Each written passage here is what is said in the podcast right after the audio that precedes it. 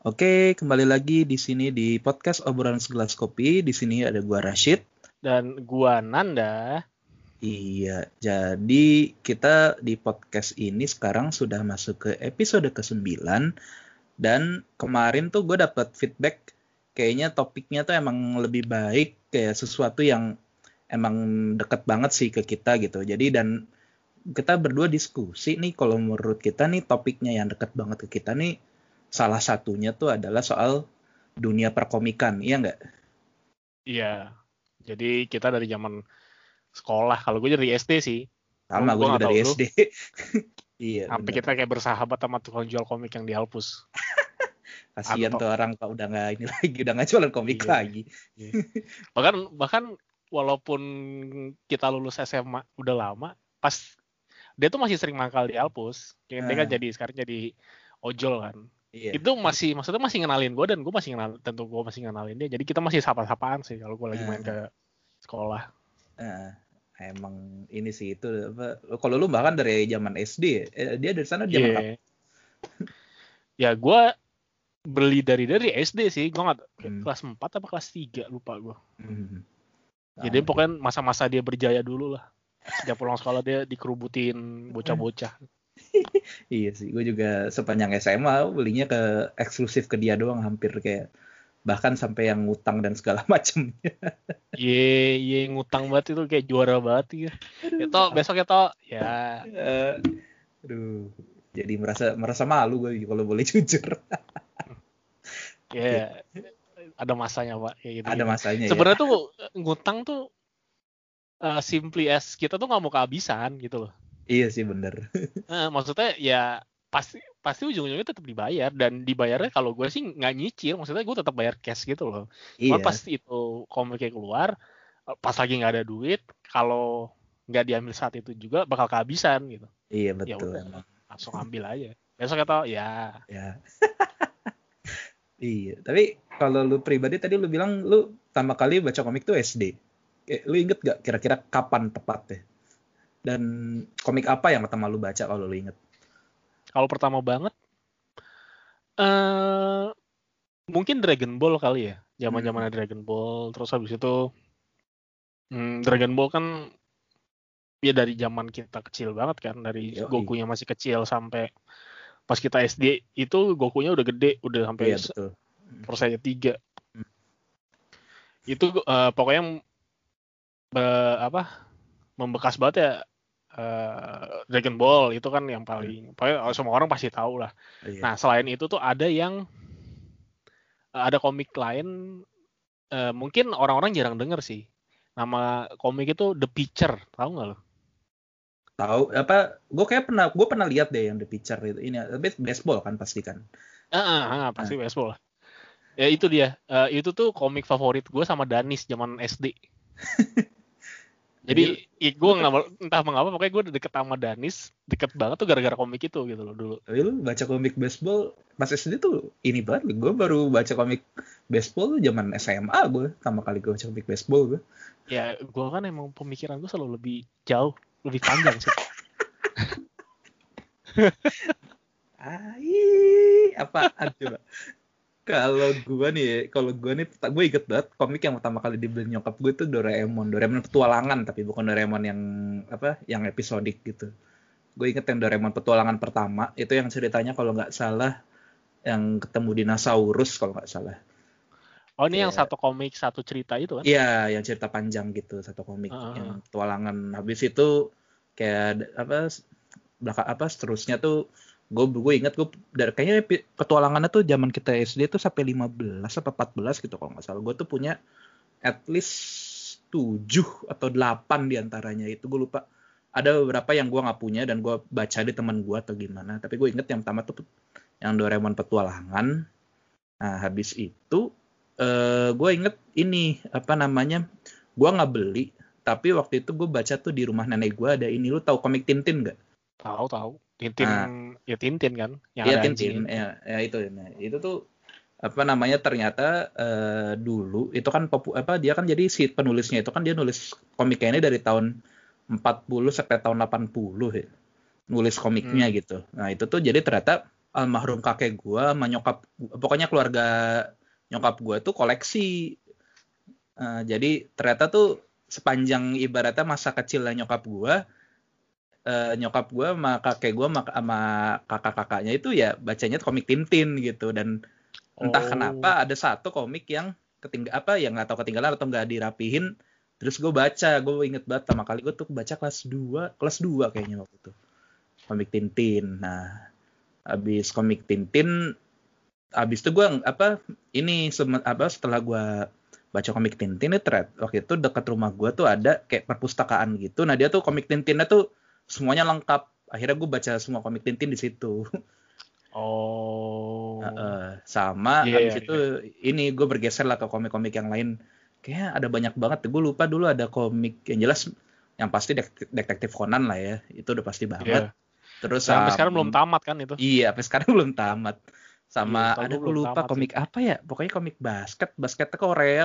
Terus kayak agak-agak bukan mistis, cuma maksudnya skillnya kayak nggak masuk akal, plus Air Jordan kayak, itu bukan sih? Ya itu dia. Tahu baca gue. Itu absurd banget itu. Absurd banget itu sumpah. Yang dia tuh parah. Mau ngalahin apa? Floating time-nya Michael Jordan kayak anjir lah apa banget sih ini. Itu sama pas gue kelas 4-5 SD tuh ini apa Harlem Beat. Lu baca juga sih? Oh iya, gue lengkap gue yang Harlem Beat kan waktu itu kan udah keluar kan. Dulu gue inget gue tuh ngoleksi dari 20 sampai 29 terus hilang. Habis itu dia rilis lagi beberapa tahun lalu, itu gue lengkapin habis itu. Hah? Oh baru? Maksudnya ini beberapa tahun lalu pas kita udah kerja? Iya, tahun 2014 atau 2015 gitu lah dirilis lagi. Jadi tadinya kan 29 volume ya. Jadi dibikin di omnibus ditebelin jadi cuma 19 volume. Oh, itu gue suka banget itu. Iya. Itu kan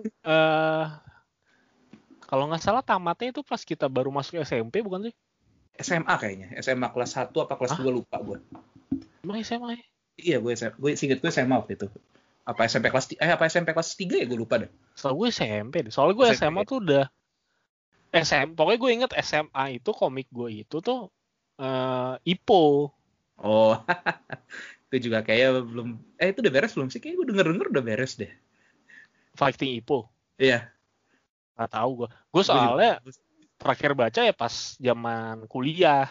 Jadi SMA ke kuliah gue bacanya itu. Dan maksudnya gue bacanya itu tuh sama Edwin. Edwin yang obses banget kan. Dia koleksi banget gue inget. Iya jadi itu Harlem Beat sama ada gue inget tuh ini lo tahu yang apa yang buat yang sama kayak Kung Fu Boy ini Break Shot. Oh Break Shot. Ya Cinmi tapi main biliar ya. Main biliar ya. Itu tuh gue tuh dulu tuh ada kakak sepupu gue yang tinggalnya di daerah Cilandak gitu. Dia tuh pokoknya koleksi komiknya tuh banyak banget. Itu pokoknya termasuk yang si tadi Break Shot, tapi yang Break Shot dia nggak lengkap. Jadi kepotong-potong gitu. Nah, jadi si kakak sepupu gue ini nih yang lebih lengkap justru lu tahu ini lu tahu komik Legenda Naga nggak? Tahu tapi gue nggak baca. Ah, ya gue juga waktu itu tuh kakak gue tuh kakak sepupu gue tuh lengkap banget. Dia tuh gue inget sampai volume dari 1 sampai volume 33 apa 34 apa. Jadi pernah nih suatu hari gue lagi berkunjung ke rumah dia gitu. Itu dalam satu hari full gue habisin 30 volume gitu. Oh. Wow. Baru habis itu beli sendiri gitu.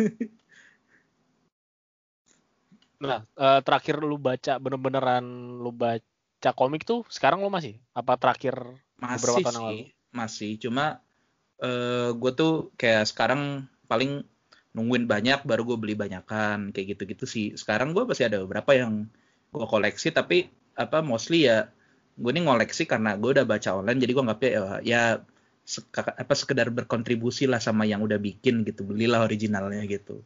Jadi lu masih beli ke Gramet gitu. Ya sekarang kayaknya cuma Gramet kan ya yang iya emang maksudnya yang kayak tadi yang zaman yang jual komik yang kayak di emperan kayak si Anto gitu juga emang udah hampir enggak ada sih. Dulu gue waktu zaman kuliah tuh masih ada yang ibaratnya jual kayak gitu. Karena waktu itu lu inget gak waktu zaman kita SMA nih ada komik yang majalah komik itu yang apa sih Shonen Max sama Shonen, ya Shonen Max sama Shonen apa satu lagi gue lupa deh. Nah terus si Shonen Max itu kan gue kan udah ngumpulin dari zaman SMA kelas 2 kalau nggak salah. Habis itu tuh gue kumpulin terus sampai gue kuliah, tapi pas 2013 tuh berhenti majalah komiknya. Ya pokoknya gue kumpulin sampai habis aja.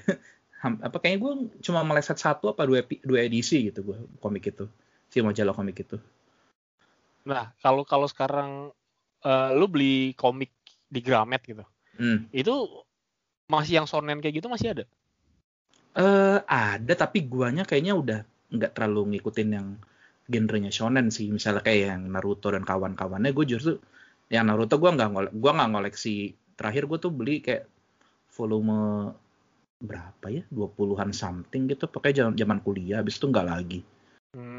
Justru yang ibaratnya yang genre-genre yang gue koleksi ini belakangan tuh justru yang ya ibaratnya banyakan tuh kalau nggak romantic comedy atau nggak yang ceritanya agak berat atau yang genre-nya tuh slice of life gitu, jadi yang apa mengenai kehidupan sehari-hari tapi yang dibikin komik gitulah. Gue lebih suka yang kayak gitu justru sekarang.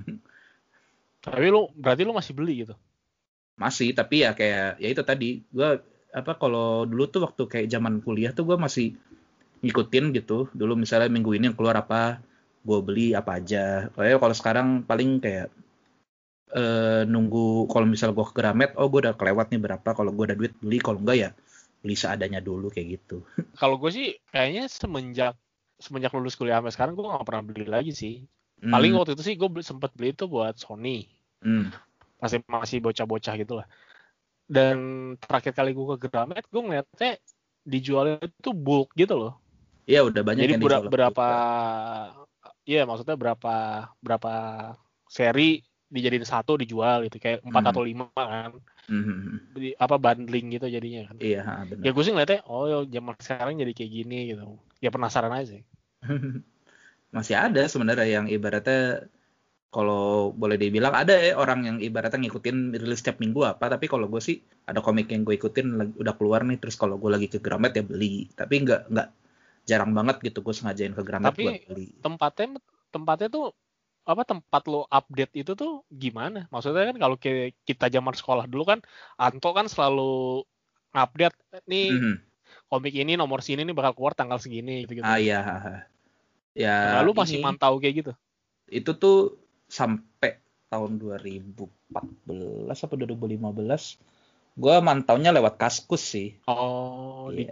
Forum gitu. Iya kan, you know lah kan, apapun ada di Kaskus gitu kan. Habis itu setelah itu ada website yang kayak ngupdate tiap minggu keluarnya apa aja, tapi gue nggak ngecek tiap minggu juga. Berarti dunia kayak gitu masih ada aja. Gue kira tuh ya udah ngilang aja, terus orang-orang pada beralih baca online. Cuma memang ya kayak lo bilang tadi, market share udah berkurang sih jelas. Ibaratnya ya lo lihat di sekeliling lo aja lah, ibaratnya orang-orang yang masih baca komik tuh kayaknya rata-rata kalau nggak yang seumuran kita yang emang dari dulu baca komik, atau yang kayaknya bahkan yang kayak adik sepupu gue aja tuh nggak ada yang baca komik yang ibaratnya umurnya 10 tahun ke bawah tuh nggak ada. Mereka udah terlalu terpatri sama gadget, sama smartphone dan kawan-kawannya gitu. Iya juga sih. Iya sih. Ya adik gua baca tuh ya zaman SD sama SMP awal lah. Habis itu udah nggak tertarik lagi dia baca komik, ya lebih ke gadget gitu. Dan maksudnya main langsung sama temennya sih. Benar. Oh iya, selain beli, lu pernah ngerasain zaman-zamannya ini nggak, nyewa? Oh, jelas tadi yang gua bilang dari zaman gua SD kelas 3 mungkin sampai gue cuma sampai SMP deh, jadi begitu udah mau SMA tempatnya udah nggak ada lagi. Terus sempet waktu gue kerja itu ada di daerah Bintaro pinggiran gitu, ada juga yang kayak penyewaan buku gitu. Kadang-kadang gue biasanya nyewain novel, tapi kalau ada 1-2 komik yang menarik gue baca juga. Kayaknya gue sampai kuliah pun masih deh, soalnya ya itu tadi kan kayak lu kalau nyewa komik kan termasuk yang salah satu hiburan yang murah lah ya. Iya banget sih, jadi dulu tuh gue masa-masanya gue nyewa komik itu tuh pas zaman-zaman kuliah. Jadi ada di satu spot di kampus, pokoknya di pinggiran Jalan Margonda. Itu ada yang nyewain gitu loh. Nah, jadi gue ya saat itu kan mikir ya ngapain gue beli kalau gue bisa nyewa. Betul. Jadi Iya, jadi gue bisa sekali nyewa tuh bisa 10 gitu. Terus pulang, terus itu kan waktunya kan singkat ya, satu dua hari kan nyewa kalau kayak gitu. Iya. Uh-huh. Ya udah, jadi ya asik sendiri aja, kayak abis pulang kuliah main aja ke situ, pinjam pulang. Uh-huh. Dan kayak semenjak gue lulus kuliah udah nggak ada lagi sih kayak tempatnya tuh. Oh gitu. Kayak udah mati dengan sendiri kayaknya ya. Nah, tapi kalau ya, soalnya sih, kan ya zaman kan berubah juga kan. Iya gitu sih memang. Tapi yang tempat gua penyewaan di Bandung sih alhamdulillah sih masih ada ya. Cuma emang ya ibaratnya koleksinya ya sedikit demi sedikit di phase out kali ya, sebagian dibuang, sebagian dijual atau gimana. Jadi ya koleksinya makin kayaknya nggak bertambah gitu. Jadi waktu itu ada tempat yang penyewaan komik itu tuh ya, biasanya sih gue nyewa novel, cuma kalau ada komik 1-2 yang kayak menarik ya gue ikut nyewa juga gitu. Itu terakhir gue nyewa kayak tahun lalu deh, terakhir gue ke Bandung.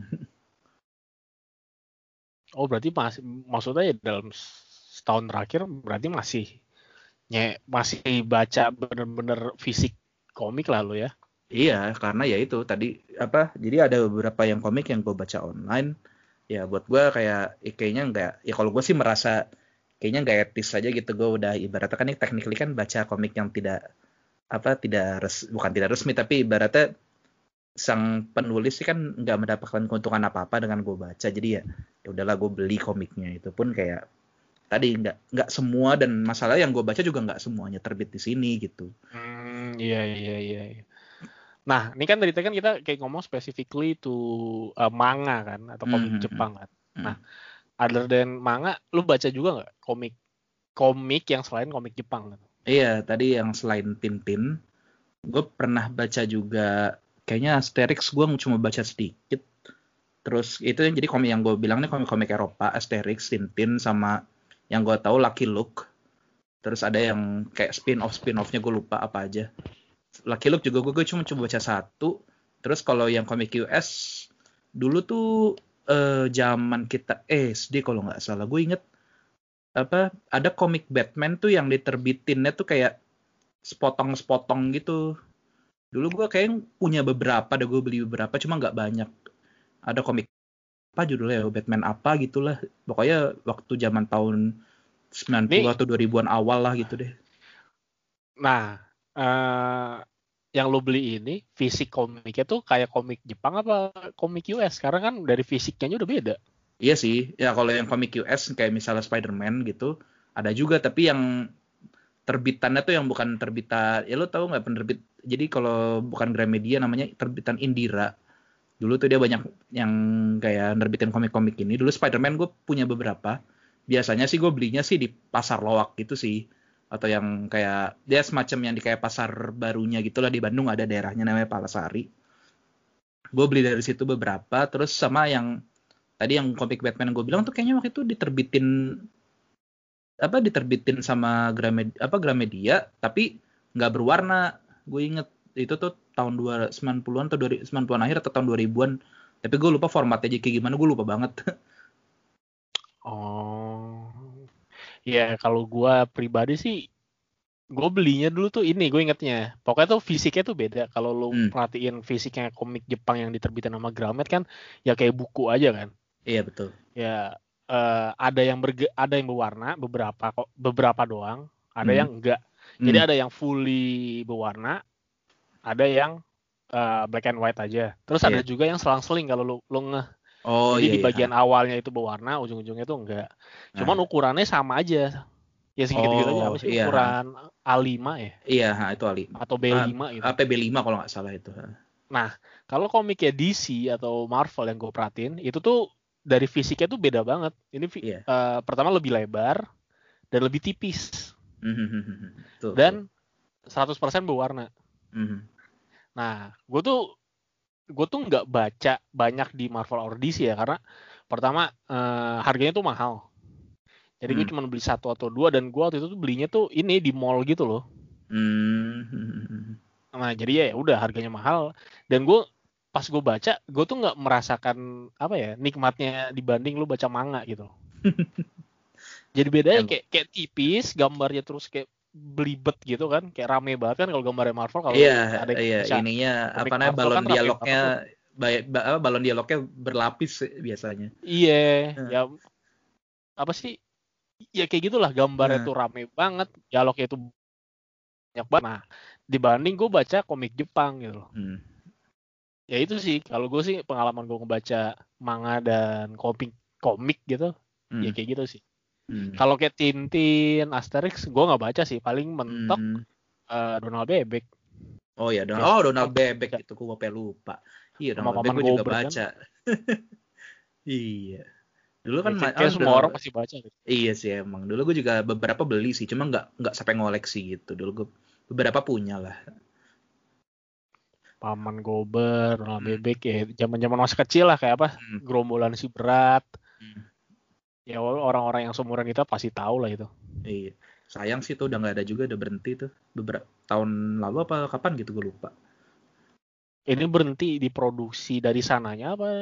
Gak, kayaknya di kitanya deh yang diproduksi dari di kitanya. Lah emang di kitanya masih ada yang produksi gitu.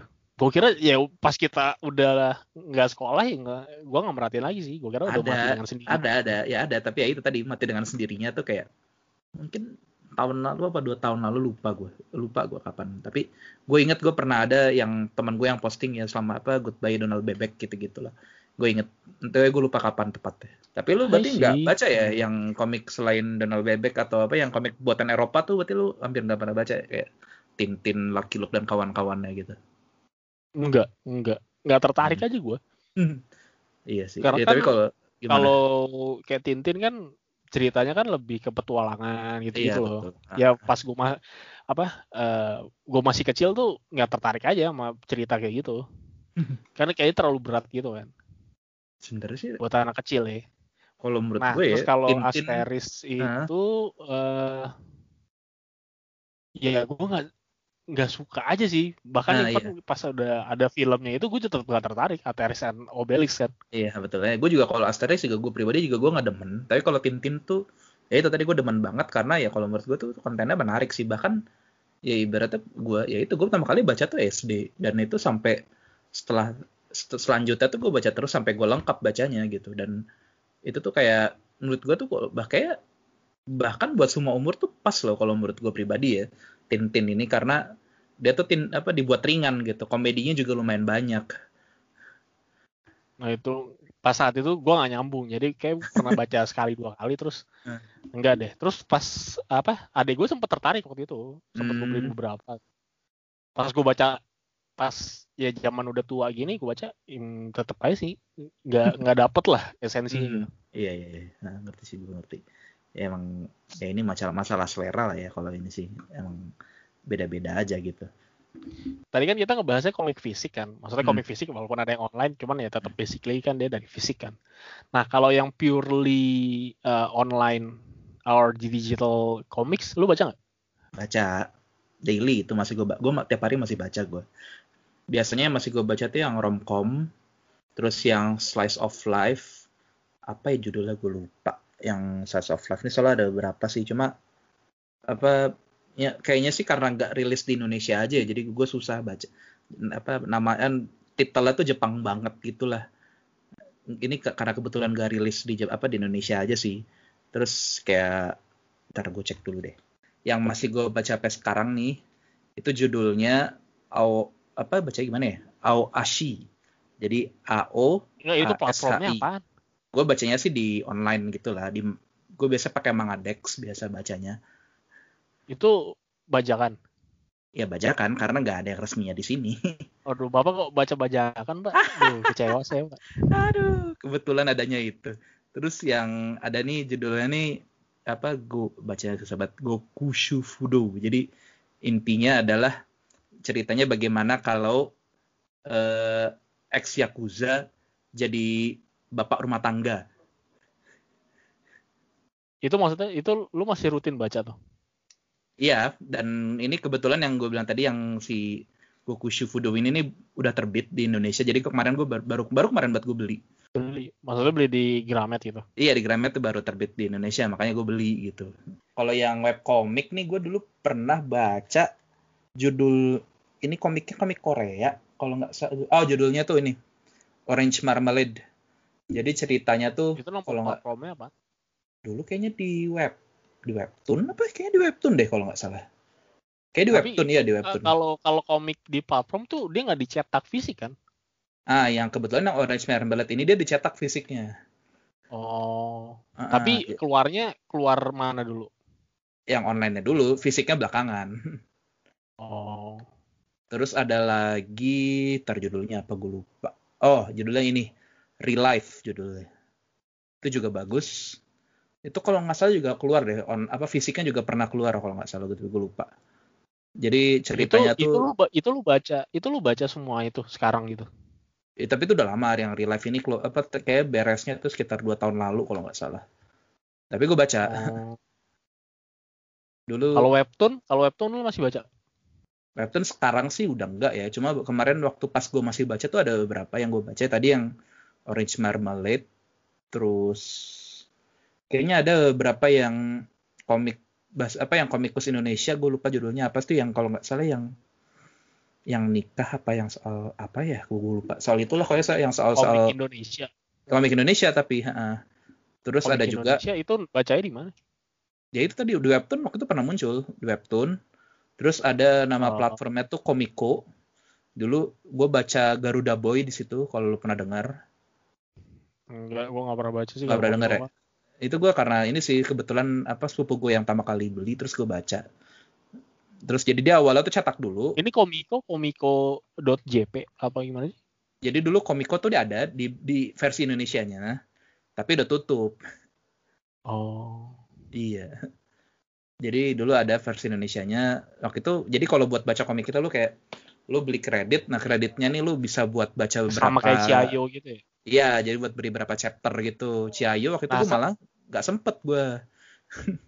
Udah keburu tutup. Nah, masih ada enggak sih yang kayak gini-ginian? Tapi Indo. Yang gue tahu ya, yang tadi yang Komiko ini tutup, dia udah tutup. Yang Choiyo juga tutup. Kalau Webtoon kayaknya masih deh, cuma gue udah nggak pakai lagi, jadi udah lupa. Webtoon masih, Webtoon kan punyanya LINE kan? Punya LINE. Ya lebih kuat lah harusnya. Harusnya sih. Cuman kalau Webtoon, kalau gue pribadi Webtoon gue baca, cuman khusus buat satu komik doang sih. Apa komiknya Murs. Nggak tahu ya. Itu bukan cerita seri sih, cuman dia ya ngeluarinnya dikit-dikit aja. Kayak satu cerita tentang hidupnya dia ya. Nah, kalau soalnya gue tuh kalau baca komik online zaman sekarang kayak udah nggak tertarik gitu loh buat baca komik selain yang dari zaman dulu gue pernah baca. Iya betul sih. Jadi kayak gue pernah baca webtoon. Ya apa sih cerita pas gue baca? Ini kok drama banget sih, terus ganti. Pas dapat lalu kok ini drama lagi sih. Ya nggak dapet aja gitu gue itu. Ya udah akhirnya gue dapetnya gue baca webtoon yang komedi aja sih sekarang. Iya sih, gue juga belakangan gue bacanya sih emang banyak, rata-rata romcom sih yang gue baca, romantic comedy yang gue baca tuh banyak kan. Kalau nggak romantic comedy yang genrenya tuh slice of life, jadi yang membahas kehidupan sehari-hari. Justru gue biasanya bacanya eksklusif dua itu aja. Yang aksi atau yang drama gue udah hampir nggak pernah lagi. Ya nggak jauh beda lah kita. Ya gitulah. Ya, udah masalah umur kayaknya emang Pak. Iya. Tapi yang beneran lu baca untuk satu minggu terakhir masih ada nggak? Iya kalau yang di webtoon sih enggak. Tapi kalau yang fisik gue yang masih baca gue. Yang lu masih beli di Gramet itu? Iya. Menarik juga sih maksudnya. Gue kira orang-orang yang seumuran kita udah jarang baca komik fisik gitu loh. Kalau gue sih karena ini ya ibaratnya. Kan nggak kayak film ya, ibaratnya meskipun film tuh tiap bulan ada yang baru, tapi genrenya tuh relatif sama sih, tapi dan nggak banyak yang ibaratnya mencoba ngasih sudut pandang yang lain gitu dari suatu kejadian. Gue tuh lebih suka baca manga karena kadang nih temanya sama, terus settingnya juga sama, tapi yang diceritain tuh suka beda gitu. Makanya gue selalu menemukan yang baru kalau baca manga ya terutama ya. Kalau buat gue sih anggapan gue gitu. Makanya kayak misalnya yang tadi gue baca Aoashi ini, judulnya kalau bahasa Inggrisnya apa ini bentar. Kagak ada bahasa Inggrisnya judulnya. Jadi intinya adalah bagaimana Dulu kan lu tahu enggak dulu kalau di zaman kita SMP SMA tuh komik ini apa namanya? Fantasista. Bola. Iya, bola. Nah, itu kan Fantasista kan dia kan bahasnya kan bagaimana karakternya yang jago bola terus ibaratnya pindah ke Milan kan buat jadi dimasuk ke youth timnya Milan terus baru jadi kayak wakil Jepang dan bla bla bla. Kalau ini tuh enggak, yang Aoashi ini tuh justru bahas bagaimana dia jadi pemain youth team di suatu tim lokal. Ternyata tuh sekarang di Jepang itu tuh kompetisinya tuh kayak yang SMA sama yang tim mudanya klub bola mereka tuh kayak digabung gitu. Ya jadi kayak ada banyak human dramanya gitu loh. Jadi bagaimana kayak mereka tuh melihat sama satu sama lain tuh ada yang bilang yang orang-orang di klub itu elitis, ada yang bagaimana kalau di sepak bola di SMA tuh kompetisinya ketat kayak gitu-gitu deh. Justru kayak dan bagaimana mereka main bolanya tuh kalau di klub gimana, kalau di tim yang sepak bola sekolah SMA tuh kayak gimana. Oke, apa sih yang bikin komik bola itu menarik dan kenapa Subasa masih tetap aja jadi nomor 1 walaupun kalau gue pribadi sih gue nggak suka Subasa sih. Karena itu kalau menurut gue pribadi ya itu kayak technically itu drama opera sabun ya. semua komik bola ibaratnya kan gini. Lalu sekarang gue tanya balik deh, kenapa yang namanya lu nonton bola tuh selalu lu bisa terpatri selama 90 menit dalam satu nonton bola gitu. Karena kalau lu lihat mungkin dalam 90 menit itu banyak kan momen cuma orang-orang oper, tapi ada suatu momen sebelum dia nyetak gol tuh dramanya tuh muncul di situ, atau misalnya yang harusnya penalti nggak penalti jadi itu jadi drama. Kalau menurut gue sih itu sih karena technically itu tuh drama gitu. Nah, kenapa Subasa menjadi nomor 1 sampai saat ini? Mungkin karena the exposure-nya lebih luas aja kali kalau menurut gue. Karena gue pribadi, gue baca pertama kali komik bola bukan Subasa sih. Gue lupa judulnya apa ya dulu.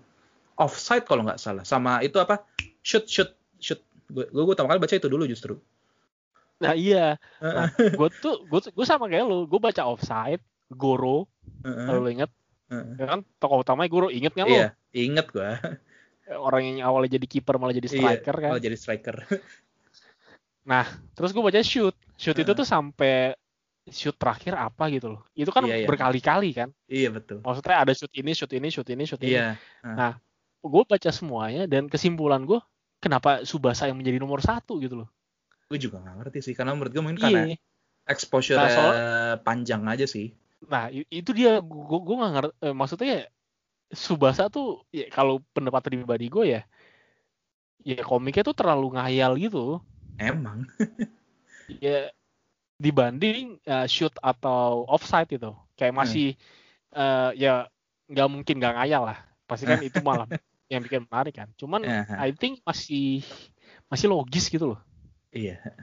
Instead of Subasa itu kayak lo nendang tendangan elang anjing dari tengah lapangan ya. Terus apa sih yang Tachibana bersaudara itu. Aduh. Iya. Ya gue inget tokonya karena ya masa-masa kita sekolah tuh filmnya tuh ada pas sore. Iya. Jam-jam maghrib gitu loh. Iya, dan gue inget dulu tuh Shoot pernah ada loh animenya di TV lokal juga, cuma kayaknya berhenti di tengah-tengah gitu deh, nggak sampai habis. Kayak Subasa kan terus ada sampai bahkan yang di remake animenya pun di ditayangin lagi gue inget. Sampai gue tidak apa-apa gue. Ya nggak tahu sih, mungkin apakah ceritanya si Subasa itu lebih ringan, Shoot itu lebih kompleks ya, nggak tahu juga. Iya, orang kan kalau yang lebih ringan-ringan gitu lebih gampang dicerna juga kan. Betul. Ya sama kayak Harlem Beat atau sama Slam Dunk. Slam Dunk itu kan ya sampai sekarang komik nomor 1 basket lah. Walaupun nggak tahu sekarang di Netflix ada, cuman gue nggak nonton sih yang basket gitu anime. Oh. Iya, itu yang Kuroko no Basket itu ya kalau nggak salah. Iya. Yeah. Itu juga agak-agak kayak Subasa gitu sih. Gue baca manganya tapi gue nggak nonton anime. Iya, ya sampai sekarang Slam Dunk masih nomor 1 gitu loh. Emang betul. Maksudnya banyak yang lain ya, Harlem Beat salah satunya. Kalau Harlem Beat kan cerita drama kehidupan masing-masing tokohnya tuh benar-benar dikuatin gitu kan. Ya iya. Nah itu sih yang menurut gue kayak beda. Lu enaknya baca manga tuh misalnya kayak kalau yang komik-komik DC atau ini tuh kan mereka kan ibaratnya udah lama banget ya adanya, tapi gak banyak sudut pandang lainnya gitu loh. Jadi lu melihat suatu kejadian dari satu sisi doang, nggak mungkin sebenarnya banyak, cuma gue lebih tertarik baca manga ya karena gitu. Kadang lu ngelihat dari sisi ini, komik yang satu lagi sih ngelihatnya dari sisi yang lain, kayak gitu-gitu sih kalau gue ngelihatnya gitu. Makanya gue nggak pernah bosan bacanya. Ya kadang-kadang bosan tapi ya misalnya gue masih baca sampai sekarang gitu kan. Kalau One Piece baca nggak lo? Kayak terakhir gue baca tuh yang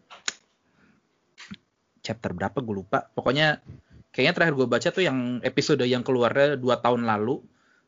Nah, jadi yang gue nih udah ada gap 2 tahun nih. Kayak berapa, mungkin sekitar 100 chapter kali yang gue belum baca lagi sampai sekarang gitu. Nah, kayaknya sih One Piece menurut gue ya masih lebih mending lah. Maksudnya walaupun dia udah lama banget gak tamat-tamat, tapi kita masih, kalau gue pribadi gue masih mau ngikutin. Cuman gue kayak udah setahun lebih dah gue gak baca. Iya. Ya karena dibanding Conan sih. Nah Conan anjir gue terakhir kali baca Conan kapan nih?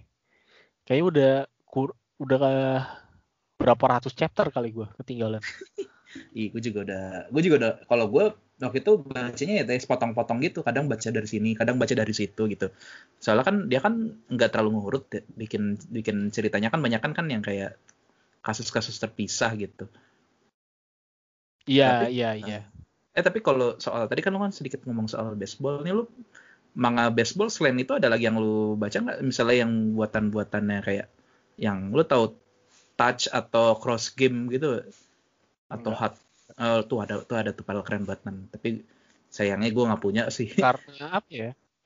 Kalau gue lihat yang The Pitcher itu tuh selain maksudnya ya ada sisi baseballnya kuat lah, cuman yang lebih kuat lagi adalah gimana kisah si Magoroku Kai itu si tokoh utamanya itu tuh survive di sekolah berandalan gitu loh, dan dia dari awalnya underdog bisa jadi nguasain satu sekolah. Ya maksudnya drama-drama yang di situ lah kayak yang apa biasanya kan kalau tokoh utama komik kan pertama orangnya dongo, terus aslinya lemah terus jadi kuat kan. Iya betul. Nah kalau dia itu tuh dari awal tuh udah selengean dan jago berantem tuh udah dari awal gitu loh. Maksudnya dia udah punya talentnya tuh dari awal banget gitu loh. Iya, ada yang kayak gitu talent. Kayak dulu ada yang komik baseball juga di Shonen Max, gue lupa namanya apa dah itu. Komiknya pendek tapi itu kayak berandalan gitu settingnya tapi bagus deh. Tapi gue lupa judulnya apa, lupa banget gue. Nah, sebenarnya anak Indo yang suka komik baseball tuh malah bisa dibilang aneh lah, karena kan baseball itu olahraga yang nggak terkenal di sini kan. Bener sih. Iya. Tapi jadi, pas lebih karena dulu, kayaknya dulu tuh kita juga karena ini sih sempat populer sih kalau menurut gue di pelajaran olahraga tapi bentuknya kasti ya, nggak baseball gitu. Ya kasti gitu. Pak beda lah pak. Kasti beda lah pak baseball. Ya soalnya kan dulu gini loh. Mentok kan paling mentok cuma main kasti ya. Cuman ya baseball. Baseball di Indo tuh nggak terkenal banget, paling yang bisa main baseball atau baseball kan cuman ya kalangan atas lah, bukan menengah ke atas, cuman kalangan atas lah. Gitu kayak ketika gue dulu baca SD tuh, ini olahraga apaan gitu loh, kayak mirip kasti, cuman kok kayak keren gitu lapangannya, ya kan? Iya benar. Ya maksudnya kan beda culture banget kita dibanding di Jepang kan. Jepang kan kalau baseballnya kan ya udah menjadi budaya yang mereka juga. Betul. Ya itu sih maksudnya kalau gue pribadi, karena gue dulu ibaratnya gue bahkan dulu waktu zaman SD nih dari kelas 4 sampai kelas 6 tuh gue dulu main kasti terus. Apa relatif sering gue main kasti sama teman-teman gue, makanya meskipun ibaratnya baseball peraturannya beda, tapi gue jadi ibaratnya tertarik waktu zaman ya SMP lah. Gue pertama kali baca komik inilah SMP SMA gitu loh. Dulu gue lupa SMP SMA tuh gue bacanya apa. Tapi mulai intens tuh pas zaman kuliah sih sebenarnya. Baca komik baseball gue. Interesting. Lu kalau komik yang menurut lu masterpiece di mata lu tuh apa? Kalau nomor 1 sih Yang pertama pasti Dragon Ball ya. Itu kalau ya, top 3, top 5 lah gitu. Top 5 lah gitu lah. Yang pasti Dragon Ball tuh pasti masuk. Nah. Terus kalau masalah legendaris apa enggak, banyak lah. Cuman yang paling mengena di gue itu malah komik kayak The Pitcher,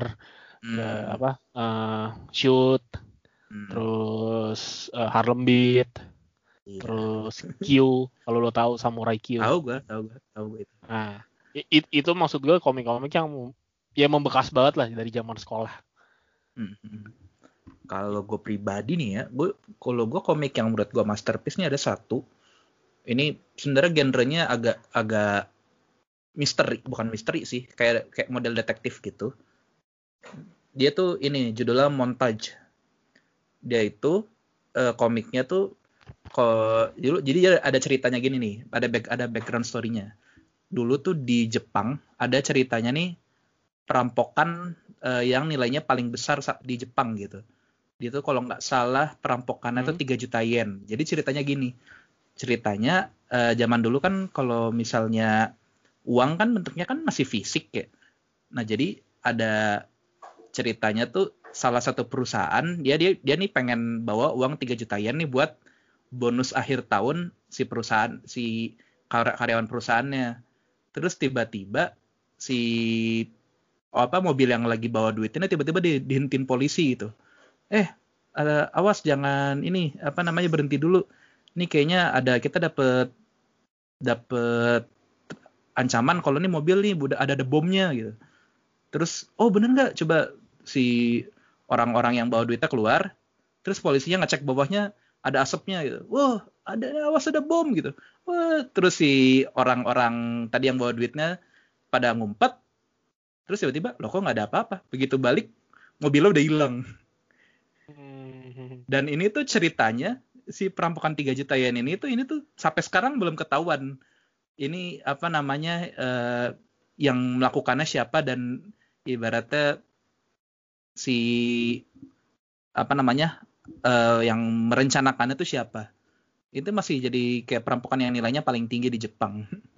Nah, dia tuh justru jadi yang komik yang si Montage ini tuh ngebahas cerita itu. Jadi tapi tokohnya tuh somehow terlibat gitu di perampokan 3 juta yen ini dan dia malah diburu sama orang-orang yang terlibat di perampokan itu gitu. Itu udah tamat. Udah, gue punya semua di rumah gue nih. Makanya lu main ke rumah gue, lu. Jauh, Pak. Ya elah kan deket dari rumah ini lu. Ya ntar aja lah dikiriminnya pakai Grab ya. BJ. Tapi kalau lu berarti udah ini ya, lu berarti nggak ngoleksi komik fisik sama sekali ya, ibaratnya semenjak dari 10 tahun terakhir misalnya. Lebih dari 10 tahun kali sih. Kayak 13 tahun. Ya, pokoknya semenjak masuk kuliah tuh udah. Kuliah udah nggak lagi. Nggak beli sama sekali. Iya, yes. Kan maksudnya zaman kuliah tuh udah beda lah. Iya. Maksudnya zaman kuliah gue lebih baca novel, terus sekalipun gue baca komik gue nyewa, gitu-gitu sih. Iya. Terus dulu sih seringnya dulu minjem Edwin. Minjem Ipo kan, tuh gue minjem sama Edwin dulu. Iya bener, dulu dia banyak banget gue inget. Iya. Cuman ya terlepas itu gue nggak pernah beli lagi sih. Kayaknya apalagi semenjak zaman online komik-komik tersedia gratis gitu kan, walaupun gak resmi kan.